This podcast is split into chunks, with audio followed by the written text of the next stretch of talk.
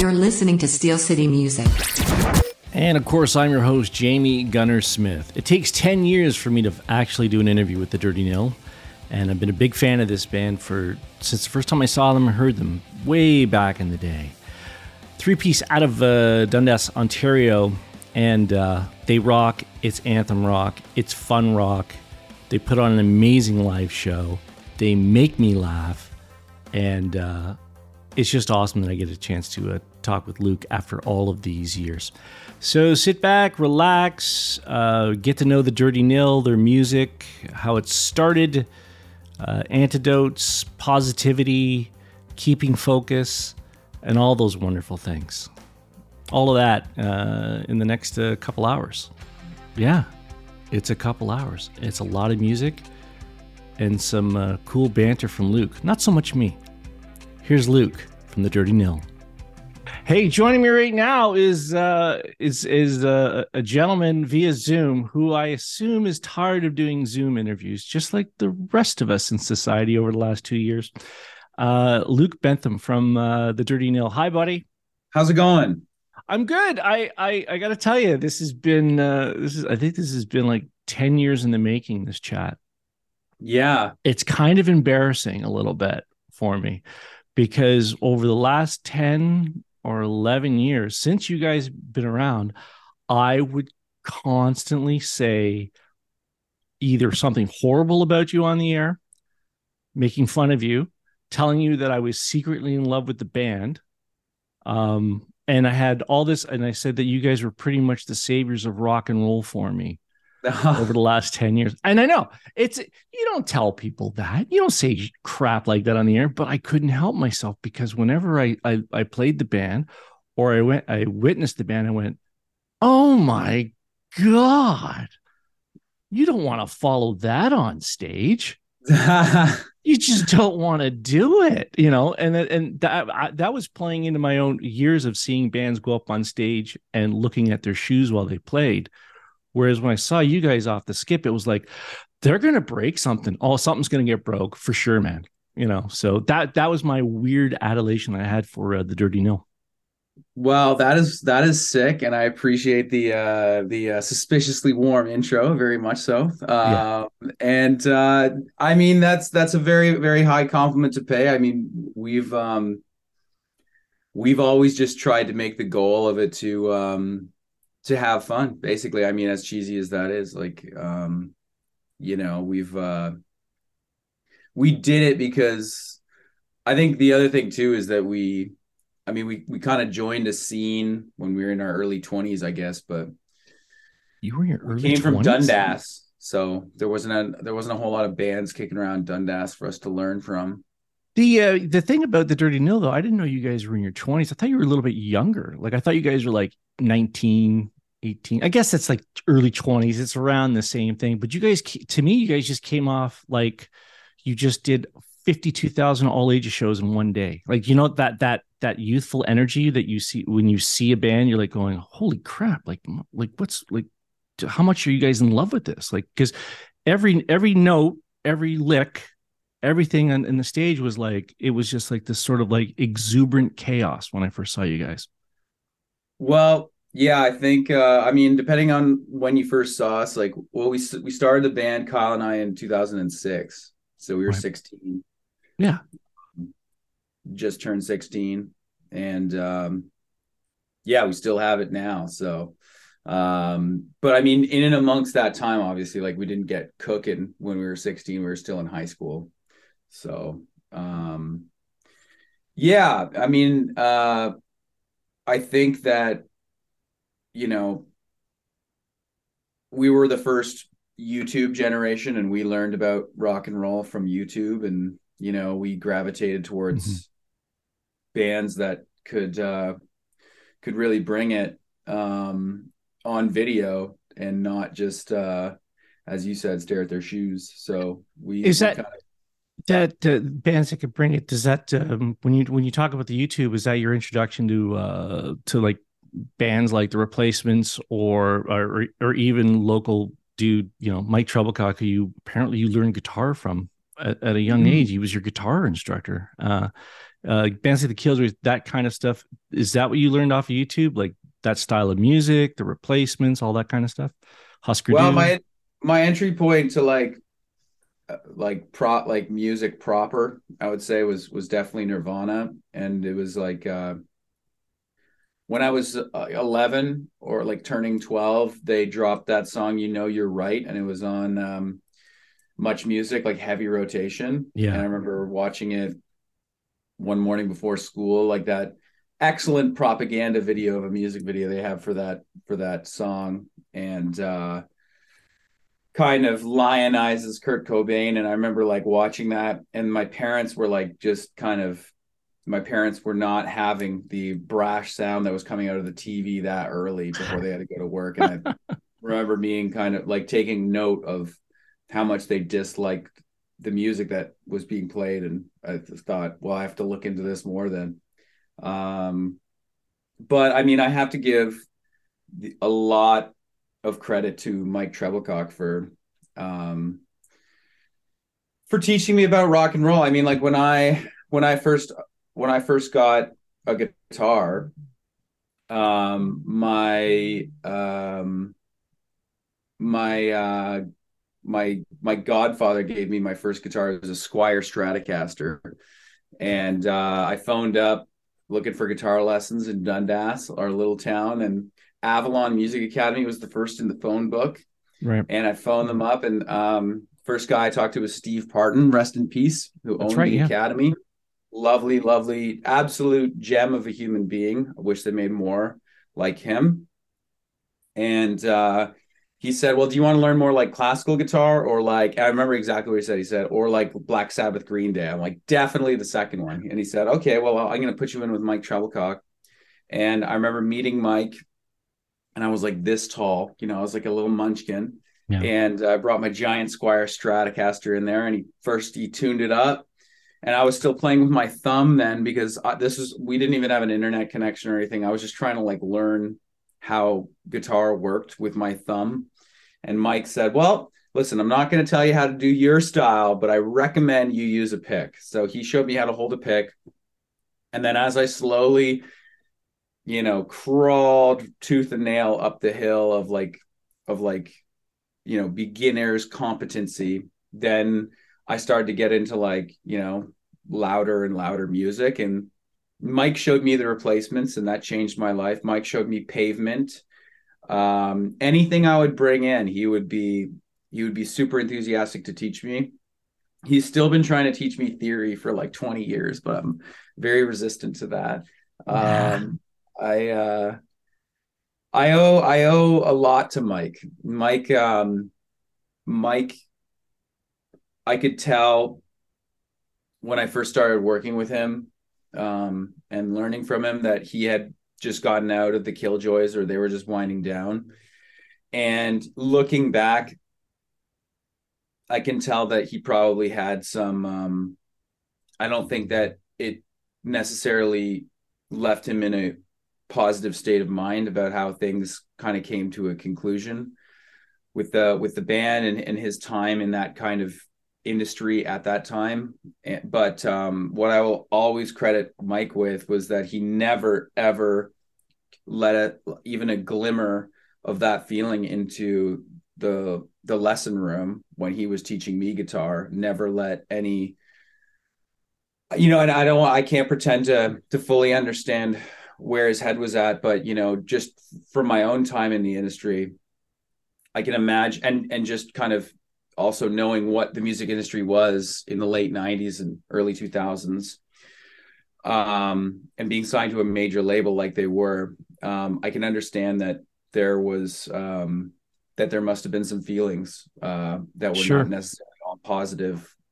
And uh, as I said, Mike was just a, what everything that a, a true teacher should be. He was enthusiastic and extremely positive. And, um, you know, if I had somebody that maybe wore their feelings on their sleeve a bit more, Um, and again, not to project or or to uh, to infer anything that I don't have any evidence for, but if I would have had a more negative teacher, I don't know if I would be doing this. So that's a that's a great point to make about uh, about about especially about art and music and uh, and crushing people's dreams, really, because I find that now uh, as I get older, um, that I don't uh, I when someone a younger someone from the younger generations plays me something, they go, well, what do you think of this?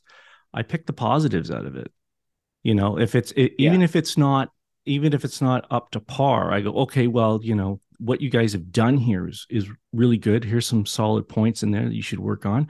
Um, but let's let let's work on the actual recording pro- process. Let's find a way of going in a studio and having someone help you along to make it a little bit better than what it what it can be before yeah. you start soliciting this material to to others, right? Because you always yeah. want to put your best foot forward, of course. And, and you know, and over the years I've learned that just because things didn't work out for me, and I have like this, I you know, this knowledge of of negativity of things that have stifled myself or others around me, it's a terrible thing to put that on someone who uh, is is learning their way and and wanting to like make something of and to be creative. You you never want to stifle creativity like that.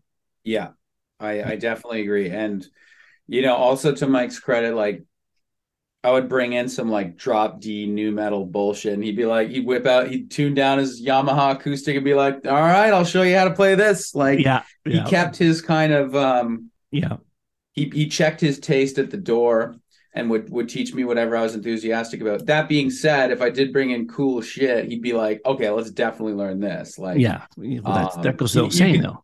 I could tell his his poker face would fade a little bit, and you could see a genuine spark in his face when I bring in like, "Can you show me how to play Bastards of Young" or something? Um, but yeah, I mean, Mike showed me The Replacements, and The Replacements are my favorite band of all time. So I mean, them and The Who like are kind of sure depending on the day. Yeah. So, um, you know, it. Uh, It was uh, it was it was just an incredibly important for me looking back to have Mike as a teacher. That's a that you know having all of those things earlier on in your career. Excuse me, and moving along now to the stage that you're in now with The Dirty Nil. Um, how does that? Uh, are you are you do you still try to obviously you still try to keep those positive things uh, feedback to others that come up to you? Because I, I I I see it now with the other bands, and I remember over the years that whenever I was, because I used to be the tour manager for the Killjoys and do all the music stuff, there would always be a young band coming up going, "Can we open up for you? Can we do this? Can we do that? Can we do this?" And you you you try to help them, but you can't have them on the bill all the time. How do you how do you deal with that now, or is that just something you just say, "Well, here's here's Dynalone's, or or I should say, our manager's, you know, number. This is the promoter," that sort of thing. Or do you well, still have a say? You know, we do what we can, like, um, and I'm always trying to remind myself of what it was like, you know, when we were seventeen and we just made our first E P that we're incredibly proud of. And right. we were, you know, spamming people, like trying to get shows. And, you know, there's one, I mean, there was, you know, not, not to go off into the weeds, but I remember like we had just gotten our first master copy, like C D of our... Yeah. first E P that we made, and this is in, I guess, the beginning of two thousand eight. And I saw, uh, we went and saw the Foo Fighters, and I still, I had this C D because I just come from the studio, and I saw outside um, uh, uh, Ian and John from Billy Talent, and I was like, oh my God, this is so serendipitous here, you got to take this thing, and I'm, I was, and they very graciously took it, but I, I kind of, in my, you know, seventeen year old, um, uh, you know, just like idealism was like, I'm going to be, we're going to get a call. It's all going to happen.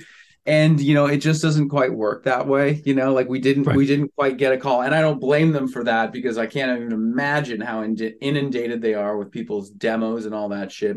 But I mean, fast forward, uh, nine years and we're like playing in European arenas with them, so you know that's got to be weird. I don't, you know, I mean, you tell the story, and we know that you did it, but it still has to be a weird feeling of starting out, learning, playing, and doing all the shows, and then all of a sudden there is this, like, you're actually in Europe playing with, like, super huge bands. I mean, did you not open up for The Who at one point? Yeah, we did. Yeah, it's on my birthday. It's great. On day. Your birthday, like, so that's yeah. got to be like you, you kind of sit back and go, "How did this happen? Like, what's what's going on?" Well, it's like life works for everybody. You know, it's it's. It, I think it does take conscious energy to to push. Like, it's. I think it's my brain works. I would say in a in a similar way to most people, where when good things happen, you say, "Yes, this good thing happened," but you got to remember the the. you know, the the nullifying context that it occurred in, and these kind of detract from it. And yes, we got to do this, but all these negative things happen around it. And you have to force yourself to see the positive. But those kinds of events require zero reframing at all. It's like, we're playing with the fucking Who. This is the best day yeah. ever. Yeah, um, that's like that that kind of justifies all the incredible crappy drives, even though I love them. Yes. Um, yeah, I mean, like, there's always something, like, there's like, it's very easy to gravitate towards and, and, and, and stare at the negatives in life. That's how life works, you know? Um, but it's, it's, it's much more productive to focus on the positive things that are happening, obviously. Um, but yeah, in terms of, like, helping out younger bands, like, I, you know, obviously every band has to keep that soft spot for what it's, what it's like when you're trying. But that being said, like, you have to carve your own path at the, at the same time. Like, I I remember all the people that were really nice to me when we were kids and, and gave us opportunities, but um, there's, you can put on, like, you can put a young band on, uh, like, or like a, a really enthusiastic band on, on a bill, but if they can't, if, if it's, it's just a kind of a single opportunity, they have to earn those fans themselves. Um, even when they get up on that stage, they got to be good. And so there's, like, I think, you know, there's no substitute for, like, getting better and, and being a good band and making good songs and right. good recordings and putting on a good show. That's kind of how I see it, not to uh, be too reductionist about it. But we just, we were just talking about, you know, we mentioned The Who, and, and you, you did the European tours, that sort of thing. And, and you're playing around, you go down to Philly, you go down to the States, and you play all these shows.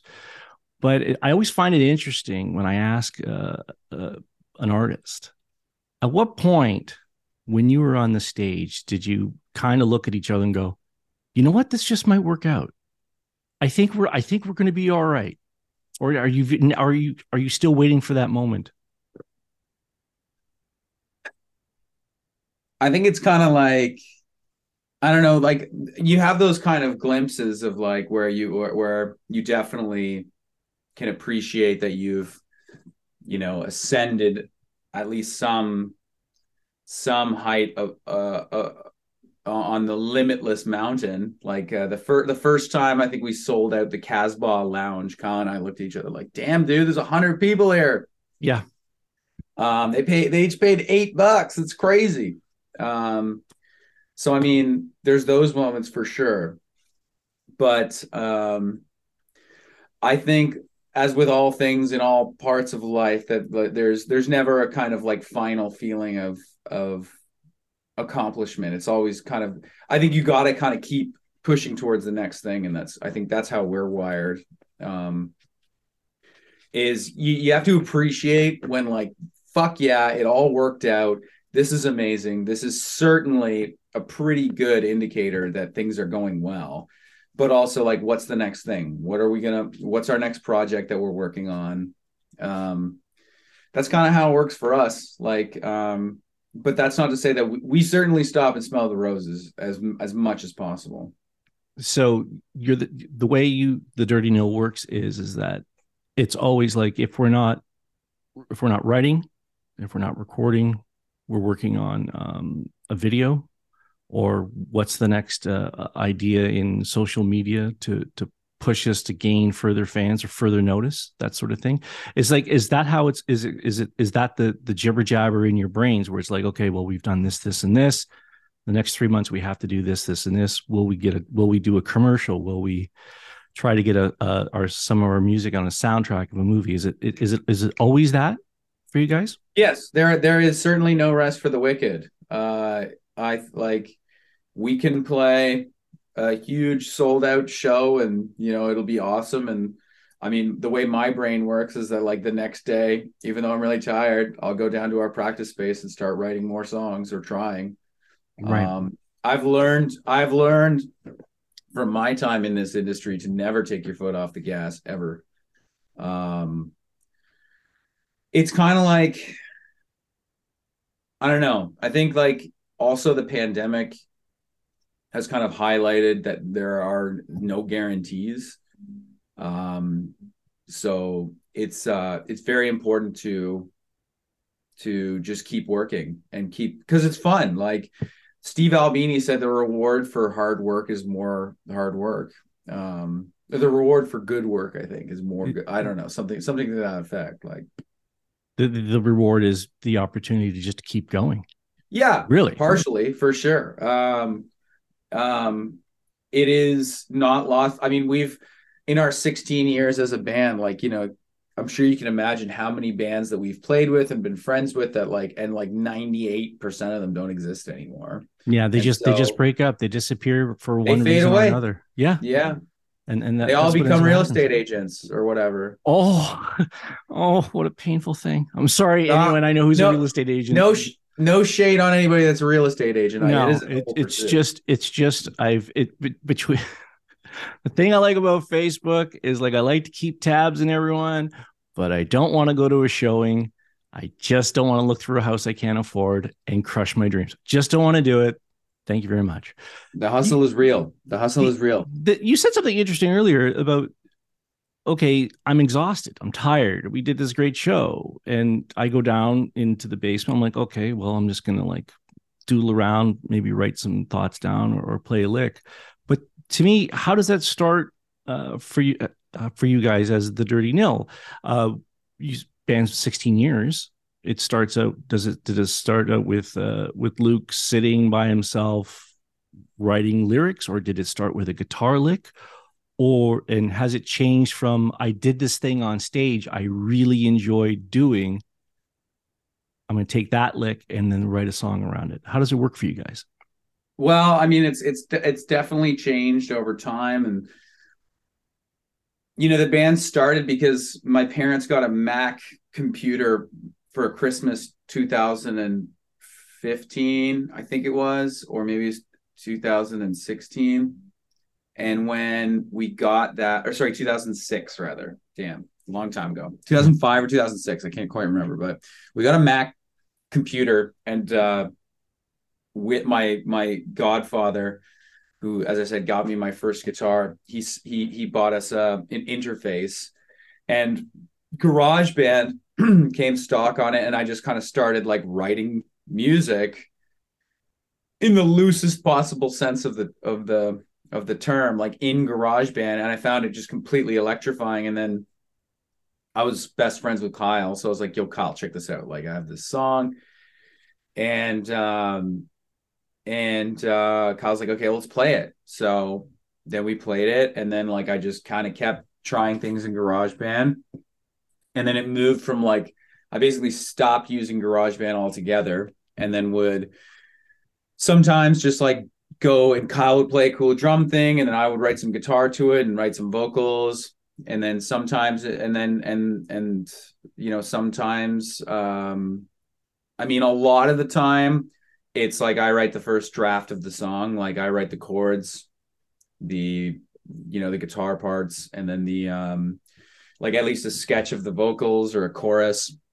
And then I'll play it with Kyle, and kind of, uh, Kyle has a very specific drum style that I find very inspirational to play with. Um, I think it's because, like, Kyle loves rap music so f- that he plays drums kind of like that, and um he has uh I mean, he's always kind of, like, learning new things and trying new things, but I, I I think that, you know, we have a we have a unique once in a lifetime musical chemistry together when it comes to um at least, like, I've never felt like the joy of music with anybody else, and I've played in other bands, and I've played with other people independently, but um Kyle is like, I feel, I feel like we're sixteen all the time still when we play together, you know? That's the, that's what more could you ask for? Cause that's, yeah. ins- that's inspiration. That's, that's your, your genesis of your, when you got, we're really getting into something. And why would you ever want to lose that feeling? Well, in any scenario? Perish the thought of losing that feeling. I well, yeah, but, that. but you we were just saying earlier when we started chatting that, you know, that there are things that beat you down in life, right? So like, even when you just said, you know, here's Mike from the Killjoys coming off the end of, uh, you know, the late nineties, early two thousands, shutting things down. And, you know, there could be a point where he doesn't want to be creative anymore, that sort of thing. And to, to keep that feeling of being a sixteen-year-old, the exu- exuberance, I think is uh, is perfect what you were just talking about. And you could hear that through uh, through your albums as well. You know, when you know, when I go back and I listen to stuff, and I always enjoy playing the covers. Um, I remember I remember I took some flack years ago. I don't know how many years ago, but I went back on the air after a while, and I just I just played The Dirty Nil for a whole hour. That was it. I just I just went, this is what you're going to listen to for this hour. I played cuts off of what was out at the time, and I got like I got some I got some messages, and they're like, "What are you just playing this for? How come you're not playing the rest of Hamilton music? There's a lot of Hamilton music." I play Hamilton music for thirty years. For this one hour, I'm going to indulge you in something I think you should listen to because it's a lot of fun. Like, just I was I was challenging the listener. Listen to this. It's okay. We don't have to have multi different songs from different artists in this. You can enjoy and find some enjoyment in this. Other people loved it. I remember even reading on Twitter that people were like, "Oh no, this is great, you know, Dirty Nil," that sort of thing. I think even the band acknowledged, like, somebody's playing an hour up at one oh one point five when it was called The Hawk, I think a couple of years ago. But there, those are those kind of things that when you go back and you listen to those albums and you spin them, and and and as a listener, um, I always think, if I wrote that and I was in a studio and I fought for that song to get on the album, and then I played it on stage and the audience didn't get it, I think I'd be crushed. Like, are there songs that you fought for where you're like going, this, this is the song that's going to be great, and then it just got this like flat reaction, but then years later you play it again and everyone's like going, hey, that's fantastic? If I'm being completely truthful, I mean, I think I have at this point now, like when I write a song, I know whether it's a banger or not. I know, I know, I, um, I, I really am not surprised much anymore in terms of if I'm really happy with a song, it's, it's usually going to go over really well. Um, right. There's, there's other, like there's mitigating, and that's just like, I'm not, not to sound arrogant, but that is, you know, typically if I'm, if I say this, like, it's clear to all in the room what which ones are like, this one's good, really, this one's a cut above the other ones. Um, and so I've never really, I've never had some sort of like jet, and it's, and they're all kind of like, it's like power pop with melodies and um, somewhat humorous lyrics. Like it's, it's, I, I think that There are there are definitely things that I think are kind of somewhat like I'm I'm a little less like, yeah, whatever, that song's like uh whatever, and people really like those songs sometimes. Um but yeah, I mean, once in a while you're kind of like, yeah, this song's gonna be like real, like this one, I you know, it's really slamming, and then it's kind of like, yeah, that one's pretty, like people kind of, they're like, it's not bad, but it's not like my favorite one for the record. So there's a little bit of that, but I think that the general um the general kind of surprise for me usually is like when I've been sitting on a song for a while and we record it and it takes for a while for it to come out and I'm kind of like over it. And then when it comes out, people really like it because they're hearing it for the first time. But and your ears are dead. Like you're yeah, just, I've like, heard yeah. it too many times, you know, and I'm like, I'm on to other things. And so, um, you know, that's kind of the place that I like to be though. I don't, I, I, I, I really obviously like, I'm an entertainer, so I feed off of positive reinforcement for sure. But sure, yeah. I do like to be, you know, uh, off into the, or at like what I guess for all intents and purposes is the future, like working on new things or new ideas while the public is somewhat just hearing the older things for the first time.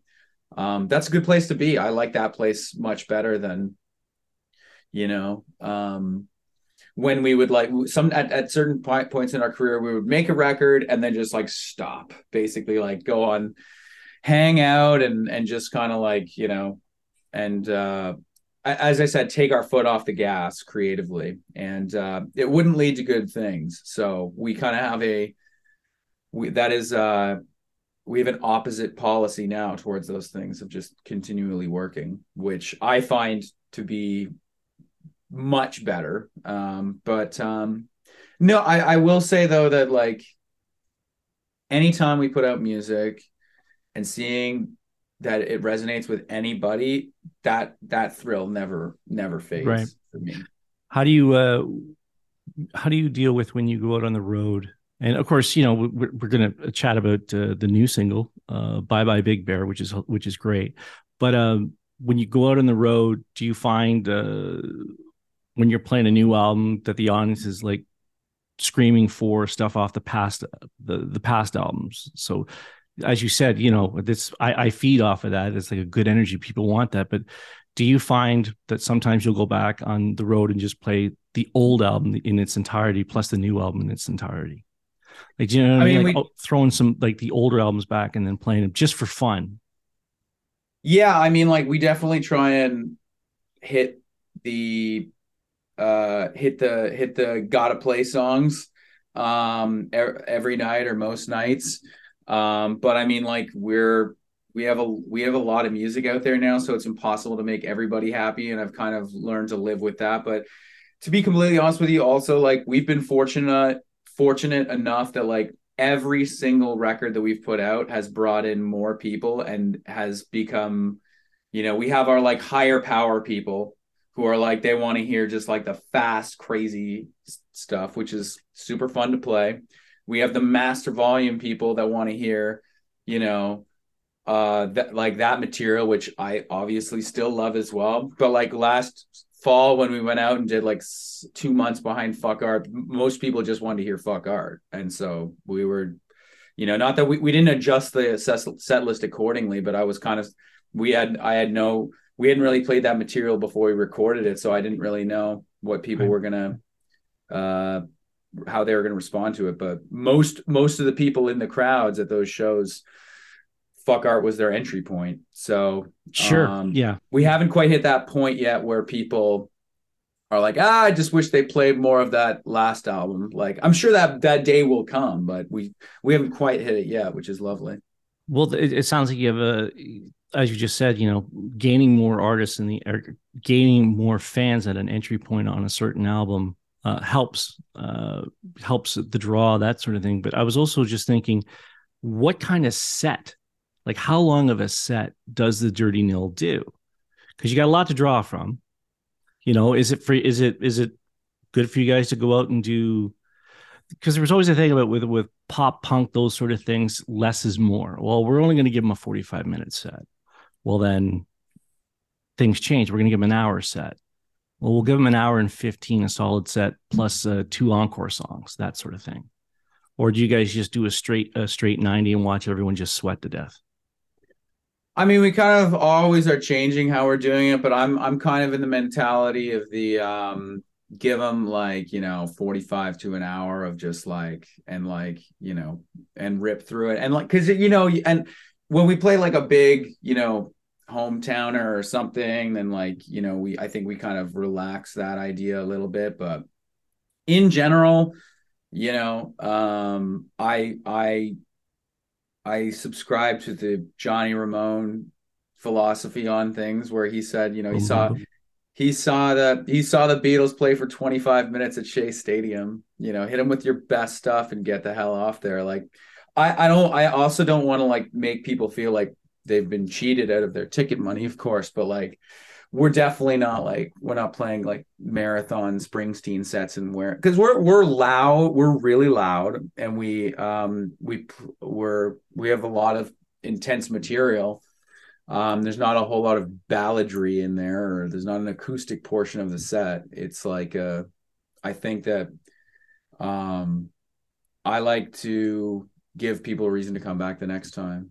And, um, you know, it's, uh, there was a part of me, uh, there's a po- point in time where I was like, well, we have to play all of these songs. Like, and then now there's just so much material that it's like, okay, well, we can't possibly physically play all this material that people want to hear. And we get messages or people yelling at us after, you didn't play this song. It's like, yeah, I know, because we can't, we literally can't play it all. Um, yeah. Which I, it's, it's, it's one of those good problems to have, but, um, we try and accommodate people. Like we'll hit, like we'll tweet out, like, what do you guys want to hear tonight? We'll try and we'll try and accommodate you, but, and yeah. we switch it up every night a bit. So, um, yeah, no, I think, um, I think rock and roll is, is best in like, you know, uh, a, a furious blitz and then like a complete, just like explosion and ending. That's, that's, that's where my, my head's at. I don't really, I'm not a huge fan of, um, super long, self-indulgent sets personally. So that means no encore. Depends. I mean, like we kind of go through different, like, I think we have a bit of a sarcastic relationship with the encore. We don't really like doing it as a, as a, like a, as a method of course, like, or as like a, it seems like, forced. It yeah. Does. I don't like that. No, it does. And, and everyone's done it over the years. Uh, even our pals, the Killjoys, have done it. And I always, and they always went, we really doing this? Can we not just, you know, just not do the encore? But everyone was always cheering for that, that big cover song that they did, you know, like whatever it is that they did. Um, Dreamin', you know, the song Dreamin' uh, from Blondie or like whatever. And then everyone could, would still be going crazy at the end of the night. And they would, they would do that. Um, but I just got an article sent to me recently from a friend and it was just like, encores are out in this generation. This generation musician doesn't really want to do an encore anymore. And I thought, well, that's, that's pretty valid.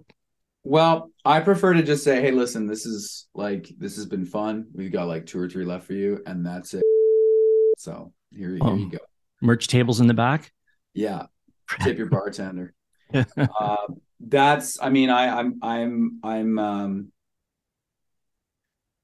I completely agree that like when it, when it feels like, as I said, just like a, like it when it feels forced and there's like it's just and I think a better uh, as I said I I like to just try and strike the balance if we can of like playing a full set for sure, but all of our songs are two and a half minutes so it's not it's a like, lot of music.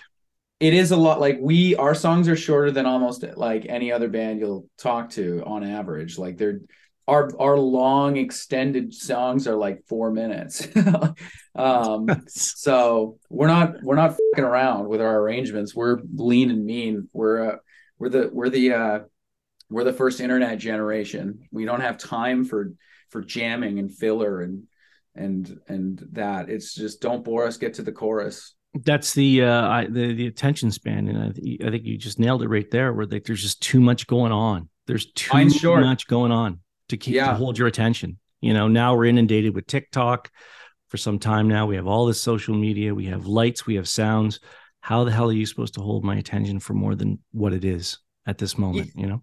Yeah, and every band is different and like but I just like I don't aside from like, you know, Jimi Hendrix, I just don't have any patience or reverence for like jam music or anything of that ilk. Like I've never been able to, like I love the iconography, but I don't like the Grateful Dead at all. And I will never pretend that I do uh, or anything like that. Because like, I just, it's like, who's got time for the great, like in the time that I could listen to one Grateful Dead song, I could listen to like, I don't know, five sick power pop tunes or like, uh, I don't know. It's, uh, It's it's what you like, and I think that like what I, I got to a when I when I was younger and I heard like a song that worked that was really short but it worked for some reason, and it w- was like half the length of a traditional song like um, My United States of Whatever by Liam Lynch or anything from Guided by Voices where like I don't know why this works but it's so short. Why does it why do songs right. have to be so so long? um I think that w- there's definitely a voice in the back of my head every time like how short can we make this and still make it make it have as ma- the maximum power as possible. I, I think that there's, I'm always kind of being pushed back against uh, of like cutting things out. They're like, no, this part's great, don't cut it out. I'm like, okay, we'll keep it in for now. But uh, I think you would actually be a great uh, record rep for uh, editing songs for radio, because radio is like, give me that, like you just said, give me, give me the guts right now. Like, give me that yeah. chorus right off. Give me, give me five seconds of the chorus, even before you hit the guitar. And it's like, just gimme, gimme, gimme, gimme, and keep it under. If you can do this in two minutes and thirty seconds, God love you. Yeah. Yeah. I mean, I, I, I'm just, I, I, everybody's different, but I definitely have a, uh, I have a tendency towards like super short, concentrated arrangements. Um, and um, there are, it, it usually takes a panel consensus to override that in me. I'm I'm glad you you said a panel consensus, because I was going to ask you at some point. I mean, we all need a gatekeeper. We say we don't. Billy Corgan for years says, I don't need a gatekeeper. And then his own band and his management made him go to therapy and said, you cannot control every aspect of what we're doing here. It's it's just maddening. Uh, who are your trusted gatekeepers for the Dirty Nil when you when you want to put a song out or bounce an idea off of? Well, we've got, I mean, I definitely always talk to, I mean, principally it's Kyle, and then like, yeah. and then, you know, whoever else we've played with. I definitely value anybody else that's taking part in the song's opinion. Um, but, um, you know, I, I, I think that um, if something's too short or too long, like you can hear it, like, and it's not, it's not, um, it's, it's not, uh, every song's different too. Um, but I definitely have like my friends like Adam Bentley, who have been working with the band for like eleven years, who I, yeah. whose opinion I, I, I weigh quite heavily. And then other friends, like I have other friends that have the same job as me, writing songs, and I, I shoot things over to them, or I go up and play guitars together, show them something I'm working on. They show me something they're working on. Um, But um, yeah, no, I, I'm not, I'm definitely not opposed to changing my thinking on things. And sometimes I, I, I can recognize when I'm in a state where I'm just, where I'm a little too, where my thinking isn't right on things, and that I am leaning a bit more heavily on outside opinion, because I'm a little lost in the sauce, because I've worked with something for too long, and I'm like, okay, what do you think about this? Right. Um, But usually, but like sometimes I am a religious zealot where I'm like, no, it has to be this way. Like, this is how it goes. But um, I definitely, um, I'm definitely more the the former. Um, I'm I'm definitely very. I want everyone to be as stoked as possible. Again, pushing forward the uh, moving forward in the positive vibe of putting being creative about something is making sure that it's in a positive light at all times for you. As much as possible. I mean, like when, when you have create, like when you have any kind of group work, there's going to be creative tensions or. I hate group that. work.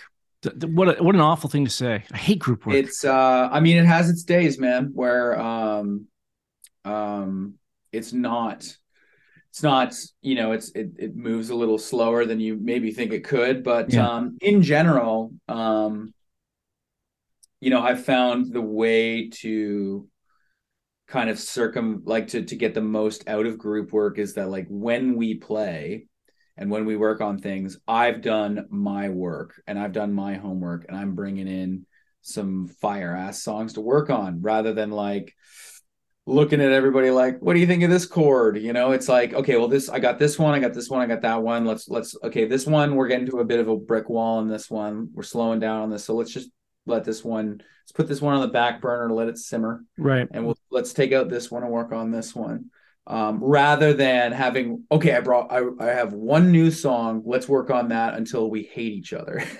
I was just going to bring that up, because when you, when you, when you, when you got this idea, this rough outline, are you, are you saying, I mean, you, you have this great relationship, but you just said with Kyle of like, okay, well, I know he's drums like this, and I know I can write a song around this. There's this energy, that sort of thing. But do you, when you come into a song and you're sitting in the recording studio, are you saying, I hear the drums like this, I hear the bass going this way, and then you wait for people just to change it to show you another way? I usually try and just say, well, like, I, I think that the best way to do it is like, okay, well, I'll bring in, like, I'll write the song and we will work on the arrangement together. And that means you find your place within it. And that means sometimes that the song changes.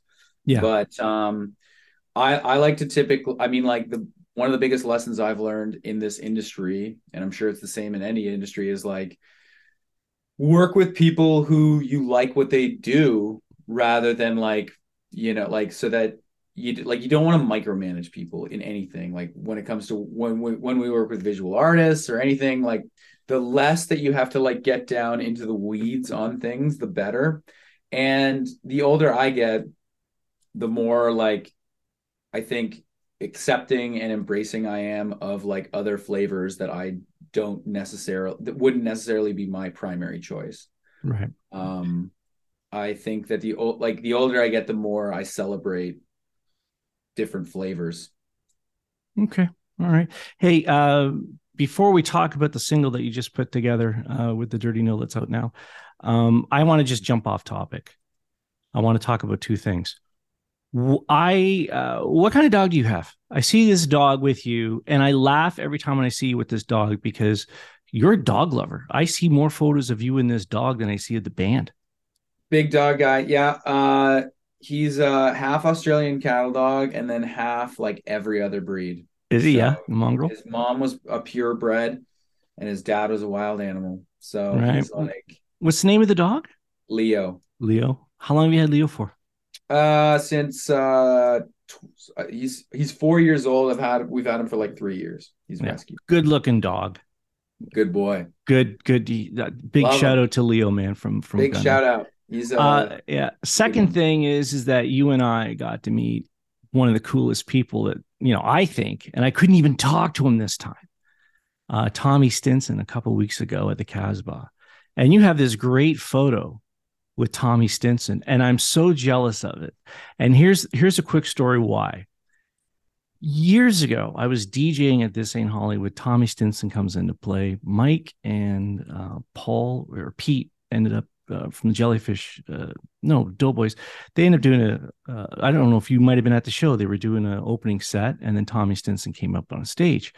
Lou, being the most gracious host that he is, he hauls me in to the back room. And he goes, Tommy, this is uh, Jamie Gunner-Smith, big fan, blah, blah, blah. There's a D J. And uh, and he he looks at me, smiles, he's very gracious. And he says, um, oh, hi, uh, you know, nice, nice music you're playing. Because I was, my whole set list that night was, okay, music that relates to Tommy Stinson, who influenced him. Like I went on this rabbit hole of research, right? And I got all fanboy and I wanted like everybody in the room. They don't care. Right. You know this. They don't care. But in my mind, I've I've built a set list of music that night that will make the night extra special. So I go and I start talking to him. Luke, God is my witness. I turned into that person you don't want to talk to, you know, where it's just like, I don't have the energy to talk to this dweeb. And I just started talking and my mouth wouldn't stop, Luke. And I'm like going, hey, you know, uh, I was a big fan of Replacements, and uh, my friend Mike Tebilcock actually introduced me to the Replacements back in the early nineties. And but well before that, I remember hearing about the band on blah, blah, blah, blah, on C F N Y and Alan Cross. Blah, blah, blah. But then again, you know, your band never really broke, and it became a cult-like status. And I couldn't stop talking. And his face went from like so happy to see me to like, you know, yeah. It just dropped. And then at the end of it, I'm like going, "Oh God, I turned into that person," and I I just kind of like. walked away, got out of the conversation. And I stood over in the corner. I was just like, I just embarrassed myself in front of Tommy Stinson. So now I'm thinking I'm going to go to the show and I'm going to go, hey, Tommy, you know, great, blah, blah, blah, great set. You know, I bought a shirt. Can you sign it? And I just chickened out because I didn't want to turn into the goof, you know, the annoying goof. And then I see on the internet, there's you with this shit-eating grin, you know, standing next to me like, hey! And I'm like, you son of a bitch. Did he say anything to you? Well, two things. Number one, lie to me. Make up a huge story. Go ahead. What we call what what what we call that in, in the biz is uh is being a punisher. And everybody's been a punisher. I've been a punisher. No, I definitely punished Tommy Stinson. No, oh, he, so I you did, did the same I did the same did. shit, dude. Don't oh, worry. Man. I feel but so it's bad. Impossible not to. Like when you meet, like, I don't know. I'm, st- I'm, you know, I'm not, I'm, it's like when I met Pete Townsend, I was just like, I, I was like, oh my God. Like, you know, it's not, I, yeah, I love these people, right? Like I fell in love with the mythology just like you did. And, you know, we're, we're not casual fans. It's not no we're not to, uh, this is this is ingrained in us. We grew no. up on this shit and we're like, and I, oh you know I left with the same feeling of shame. It's it's uh you know it's it's part of the uh it's it's how rock and roll works, dude. I'm I'm gonna like actually I'm gonna have to use the Punisher line from now on. That's it's a, I think it I think it captures it very well. I think it I think it, it you wait on the December tenth. I'm gonna like have a lineup of Punishers ready to bring backstage just to crush your spirits.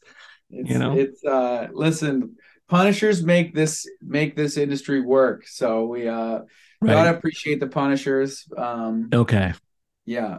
Okay, we'll just we'll just leave it at that, and I'm I'm kind of feel better that both of us are uh, in the same category. Uh, no, I was uh, I was a screaming Beatles fan. Yeah, same thing. I had a Punisher moment years ago in the early nineties. I was at the Horseshoe, and uh, Yvonne Matzel introduced me to this guy named John, and we were talking about music and all this other stuff, and he started referencing things, and I'm like, well, that's a bit before my time. And then, uh, and then, and then he said his last name, where he was from, and I went, and then, and then Yvonne said, "Jamie, you idiot! This is John Entwistle from The Who," and it was the guy from The wow. Who. Yeah, and yeah. So I went from I don't think I was being a punisher, but I was kind of like looking at him like going, "How did that happen? Like, where did I not? You know, like this guy's like, this is the guy from The Who, you know?" So.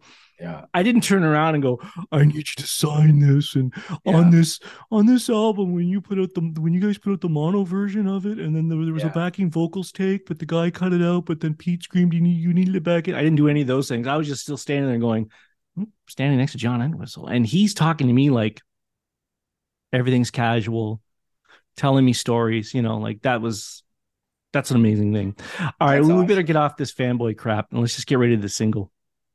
Uh, Bye Bye Big Bear, and uh, I I listened to the song, and it has all the it has the Dirty Nil flavors to it. You know, there's some sarcasm, there's some riffs, it's all there. How long uh, how long did it take you to put this together? And is this just a pre-single to an, an E P or uh, coming out, or an, an actual album? No, it's a standalone. Uh, it's just something we um we were. Uh... As I said, we were all living together in a house um, in uh, downtown Hamilton. We lived there for like five years, and um, we um, we had a bunch of you know awesome musicians living with us over the years. We had Ian from Attack in Black. We had um, we had Brett, the singer of the Glorious Sons, and we had. Um, Our friend Patrick from the band Seaway was living there. So, I mean, we just had this kind of rotating crew of different musicians, and we just had such a good damn time down there. But, I mean, it was also, um, we saw some, I mean, some, we did, we definitely did some living and saw some crazy stuff um, in the neighborhood around the house. Um And uh, when we turned thirty, which was in twenty twenty, we decided, okay, well, it's I guess it's time to kind of graduate to the next part of our life, chapter of our personal sure. lives, whatever that's going to be. Um, and so I I uh, I wrote that song, and uh, it was actually the first song to dovetail, if, to, just to dovetail things back together. It was the first song that I had used to write. Uh, using GarageBand since I was like seventeen. So um, that's hilarious. Yeah, I rediscovered GarageBand over the pandemic. It was, it was. Uh, well, you was, had two uh, years. Yeah, you know, and you yeah. were, you guys were working like being creative at that time as well, because I remember actually seeing you personally uh, doing the Zoom interviews with different people, your friends. Yeah, you know, and I thought that was a good way to keep uh, keep, keep sharp, that sort of thing, and keep being creative and interested in what you're supposed to be doing. So. Good for on sure. you, you know, uh, December tenth, Bridgeworks solo acoustic Luke is opening up for the Killjoys. Uh, I think it's Solo Electric. I um... Oh, okay. Well, that was good. That's where I was going to go with the, the question, electric or acoustic. Yeah. Um, I have an acoustic and I love playing it, but... Gets lost in a room of five hundred people if they're talking. Yeah, I just like, I don't know. I just, I'm, I am an electric guitar player. That yeah. is, uh, I enjoy playing acoustic um, sometimes for sure. Um, and it's fun, like, especially kind of like working things out or, you know, warming up your voice before the show, doing harmonies and stuff. Um, but um, in terms of actually like performing, like, uh, I just find like the electric guitar is is so much more fun than the acoustic guitar. It's like it's there's no contest. It's like yeah. I don't need to play the Amish guitar for you. No, like, I could, like it's twenty twenty-two. Yeah, we've got electricity. So, hey, yeah, and some things some things translate uh, when they're acoustic. They can be very powerful, but uh, if you're good with the electric and it, it sounds better, and that and Bridgeworks is a big room too. Well. You know. Subtlety's never been my strong suit, so um, play to your strengths, kid. Yeah, be a power forward on the wing if that's what you're going to yeah. be. Play to your strengths, man. Yeah. Uh, thanks for taking the time, uh, having this chit chat with us, and I look forward to uh, hanging out with you on December tenth at Bridgeworks, and uh, and uh, and I'll make sure that we have a, a. I will personally go through the crowd and find the Punishers to come back and uh, round them up. I'll round them up and we'll get, get them yeah. all standing in front of Gene and watch Gene just go, oh my God, what are you doing to me here? Come on. I love it. Thanks, buddy. Thank you. Bye Bye Big Bear, the new single from The Dirty Nil. Uh, special thanks to Luke for uh, doing the pre-recorded Zoom chat. We talked forever, man. That was a lot of fun. Um, check out Luke doing the opening uh, solo with his electric guitar for the Killjoys on December tenth, twenty twenty-two at Bridgeworks here in Hamilton, Ontario. Hit up Bridgeworks for more ticket information and grab yourself a ticket. It should be a lot of fun. Now I got to go make some t-shirts. I got to make a t-shirt for Luke with a picture of me that says uh, Punisher on it, or maybe like Welcome to the Punisher. And I'm going to picture of his face, and I'm going to put on a shirt, and I'm going to go Welcome to the Punisher, and I'm going to wear it because it's going to be great. Because now I know there's two of us out there that just punish musicians with our enthusiasm and stupid questions and glee. Thank you, Luke, for being a part of it. the dirty nil dot com. Check out more information there. Steel City Music.